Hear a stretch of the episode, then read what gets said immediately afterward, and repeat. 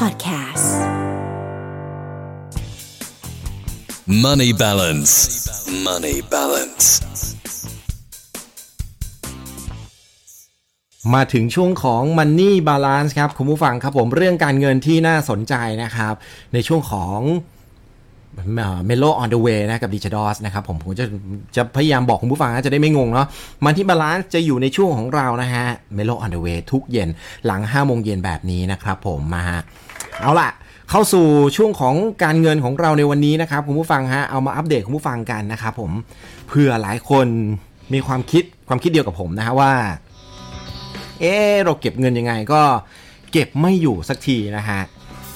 มาดูกันครับ ปัจจัยเหล่านี้แหละนะฮะเป็นสิ่งที่ทำให้คุณเก็บเงินไม่ได้นะครับ เป็นสิ่งที่สำคัญทั้งนั้นเลยนะฮะอะมาดูอย่างแรกกันเลยนะฮะใครที่ติดตามชมผ่านทาง Facebook Fanpage ตอนนี้นะครับผมมีกราฟิกให้ดูด้วยนะฮะอะมาดูฮะข้อแรกก็คือการขาดแรงกระตุ้นในการออมเงินนั่นเองนะครับผมนี่ฮะข้อแรกเลย เอาไว้ก่อนเถอะ เดือนหน้าดีกว่า อาทิตย์ถัดไปแล้วกัน อะไรประมาณนี้นะฮะ หลายคนปล่อยให้เงินในบัญชีเนี่ยเหลือเพียงแค่ หลักร้อยหลักพัน อันนี้ก็ยังถือว่ายังพอมีนะ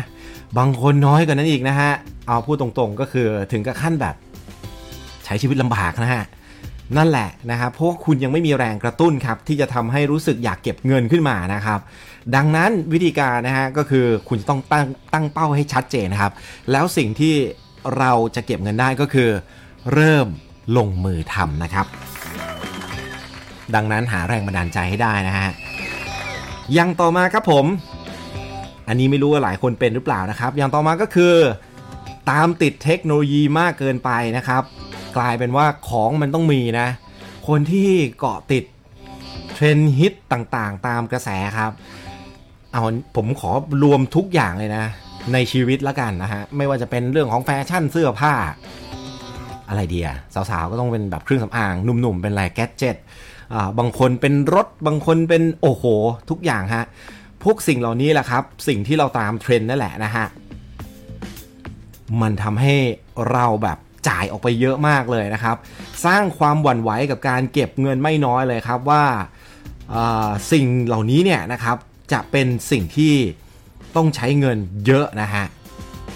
เพราะว่าการอัปเดตมันมาเรื่อยๆนะครับ เมื่อเราใช้ไปเรื่อยๆนะฮะสิ่งเหล่านี้แหละ ของเหล่านี้ราคามันจะตกลงอย่างรวดเร็วครับ เพราะว่าของเหล่านี้เนี่ยไม่ได้เป็นของที่เอาไว้ในการลงทุนเรื่องของการเงินนะครับ ดังนั้นหากห้ามใจเรื่องนี้นะฮะ โดยเฉพาะอะไรที่เป็นเป็นเทรนด์เป็นรุ่นใหม่ของใหม่ ๆ ที่เราอยากได้นะครับ เก็บไว้นิดนึงฮะ เก็บไว้เหลือเผื่อยามฉุกเฉินนะครับ อันนี้ก็จะดีไม่น้อยนะครับ อย่างต่อมา ข้อต่อมาก็คือเชื่อรีวิวง่ายเกินไปนะครับ หรือว่าเชื่อโฆษณามากเกินไปนะฮะอันนี้สำคัญเลย อันนี้ใครดูแบบไลฟ์ใครดูขายของใครดูโฆษณาจากโซเชียลมีเดียต่างๆ Facebook YouTube IG Twitter โอ้โห ภาพสวย ภาพมันสวย คอนเทนต์มันดีเหลือเกิน ของมันน่าใช้เหลือเกิน มันต้องมีสักหน่อย นี่แหละฮะสิ่งเหล่านี้แหละนะครับ มันทำให้เราตัดสินใจง่ายมากครับ พูดง่าย ๆ ก็คือเรียกว่าเคลิมนะฮะก็คือเคลิมนั่นแหละเผลอกดซื้อแบบไม่คิดอะไรนะครับ ดังนั้นก่อนที่คุณจะเชื่ออะไร ก่อนที่คุณจะซื้ออะไรนะครับ คิดดีๆ ก่อนว่าสิ่งเหล่านั้นเนี่ยมันจำเป็นกับเราหรือเปล่านะครับ มาข้อต่อไปครับ ข้อต่อไปอันนี้สำคัญเลยนะฮะหลายๆ คนมีเงินออมมีเงินเก็บทุกอย่างเลยนะฮะ แต่เขาบอกว่าไม่กล้าพอที่จะลงทุนให้เงินงอกเงยครับ บางคนบอกว่ากลัวเจ็บกลัวเจ๊งกลัวขาดทุนนะฮะสิ่งเหล่านี้เนี่ยความกลัวทุกอย่างเขาบอกว่าความกลัวหรือว่าสิ่งที่ไม่กล้าลงทุนคือความเสี่ยงของชีวิตนะฮะอันนี้เป็นเรื่องจริงนะครับ ดังนั้นใครที่จะลงทุนแล้วกลัวสิ่งเหล่านี้นะฮะเขาบอกว่าง่าย ๆเลยก็คือ จะต้องแบ่งเงินส่วนหนึ่งนะครับ เพื่อไปลงทุนให้ได้กำไรมากกว่าที่ จะได้ดอกเบี้ยแค่เงินฝากอย่างเดียวนะครับ เป็นอีกช่องทางหนึ่งที่จะเพิ่มจำนวนเงินของคุณให้รวดเร็วขึ้น และสามารถกลับมาออมเงินได้อย่างคุ้มค่ามากยิ่งขึ้นนั่นเองนะครับอะดังนั้นลองหาช่องทางดูนะครับว่าคุณจะลงทุนอะไรนะครับ และสุดท้ายเลยอันนี้ใครบอกว่าเป็นเรื่องเล็ก แต่ผมว่าเป็นเรื่องใหญ่เหมือนกันนะ ข้อนี้เกี่ยวกับเรื่องของการกินนะมนุษย์เนี่ยอยู่กับการกินตลอดนะครับผมฟังยังไงใช้ชีวิตใช่ไหมถึงจะประหยัดยังไงก็ตาม ถึงจะไม่ซื้ออะไรก็ตาม สิ่งที่เป็นปัจจัยหลักเลยของมนุษย์ที่ต้องจ่ายที่ต้องสเปนกับมันทุกครั้ง จะต้องใช้มันทุกครั้งนะฮะนั่นก็คือเรื่องของการกินนั่นเอง เขาบอกว่า ถ้าเกิดว่าคุณหิว หรือว่าอยากจะ